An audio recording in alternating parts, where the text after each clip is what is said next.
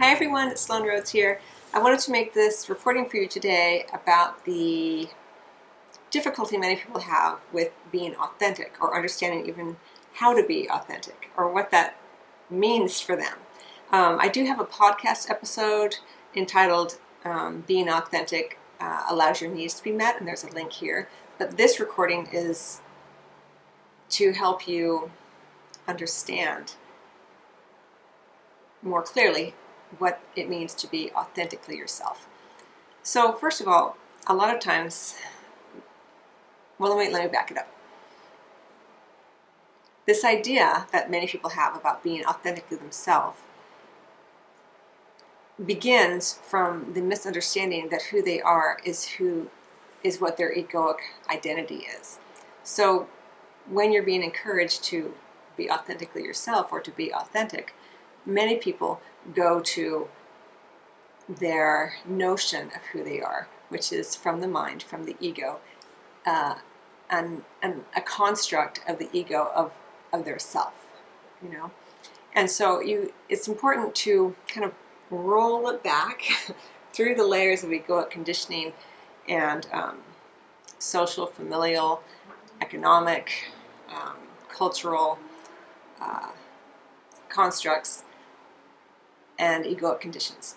Because who we are is extremely simple at its core. But there are many, many egoic layers that create our egoic identity. So, is it any wonder that many people, all of us at some point, can experience this and know this, can forget how to be themselves, who they truly are, and how to be authentic in their words, their actions, uh, and the experience of their life. So, one of the first things that you can do on a practical scale is to acknowledge that you are more than the person you think you are, right? Everything upon the planet Earth is much more multifaceted than we could ever begin to understand as humans. So when you hold that understanding, when you know that at your core to be true, that you are not just the person you, your mind thinks you are, you know, the eldest child, the youngest child, the, the person of, of uh, this ethnicity or cultural background or gender identity, if you can understand that all of that makes up, yes, who you are on the planet Earth, but it is not authentically who you are. Who you are is an eternal soul. You are having the experience as this individual. So when you are being asked to drop into the heart, or you have a desire to be more authentic, hold that understanding first. So let's just say that it's a given, right? You we're not arguing this point. uh, let's give it as a given that we are more than our notion of who we are on this planet. Well, that allows a lot more freedom to respond to the experience that you are having. So, when you no longer see yourself as, in my case, a female, uh, a white female, right? To be blunt, very you know, cut and dry. Uh, I no longer have to respond to experiences from that egoic identity. I can respond with more of an open heart to all people, all experiences, without the need to hang on to that identity. To feel my feathers get ruffled if someone treats me in a you know as in terms of my egoic identity my egoic perception if someone treats me in a way that doesn't recognize um, who i think i am you know? So i don't have to respond from a place of, of ego. I can just respond from a place of open-hearted acceptance and love of all the experiences i'm having right? So it's something to think about with your mind, of course, and it's something to play with in your experience because a lot of times we create situations where we aren't being authentic because we are reacting from the place of the ego because our egoic identity is being challenged, seemingly. Uh, uh, our egoic identity is being, sometimes it feels like it's being threatened to the ego, so we feel like we have to fight back, right? Uh, I'm being disrespected, you know. Uh, are you? or is it just what your mind, your ego, your egoic identity imagines is occurring based on who you think you are and who you think the other person is? So it creates a lot of tension throughout the days, weeks, months, years when we keep reacting, reacting, and reacting to these uh, seeming threats and challenges to our egoic sense of self. So when you are being asked to be authentic and drop into the heart, from my perspective, what I mean when I'm working with people or talking with people by that is you come from a place where you aren't resisting or fighting against what is occurring based on what you think you should be what you think who you think you are and what you how you think you should respond based on who you think you are.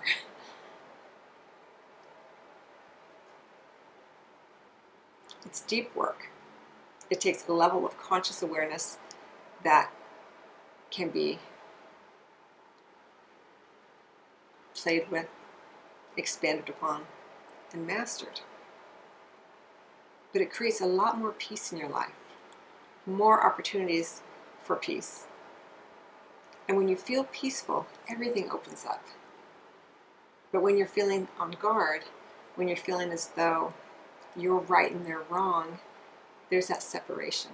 And with the separation comes that, that tension, the anxiety.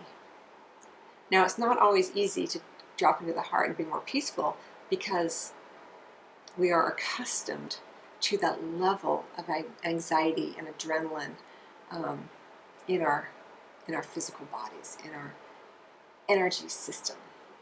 So when it dissipates and we come into peace, it feels sometimes uncomfortable or we feel vulnerable because we are accustomed to the fight, right? uh, or the flight, um, or even the freeze. You know, there's many different ways to respond to external stimuli that feels threatening. So, I guess what I was hoping to um, leave you with um, with this recording is to remember that you are more, you are authentically a child of the universe. You are you are authentically an eternal soul you are also authentically a human being with many, many, many layers upon layers of egoic conditioning. So be gentle with yourself, but also play with it a little bit. Imagine what it would be like to be not who you think you are in any given situation or circumstance. Are you the person who drives a nice car? Are you the person who, who doesn't have a car? Or are you more than that?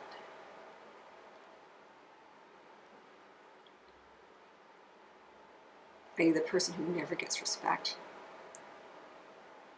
Or are you the person who demands respect? It's all egoic conditioning.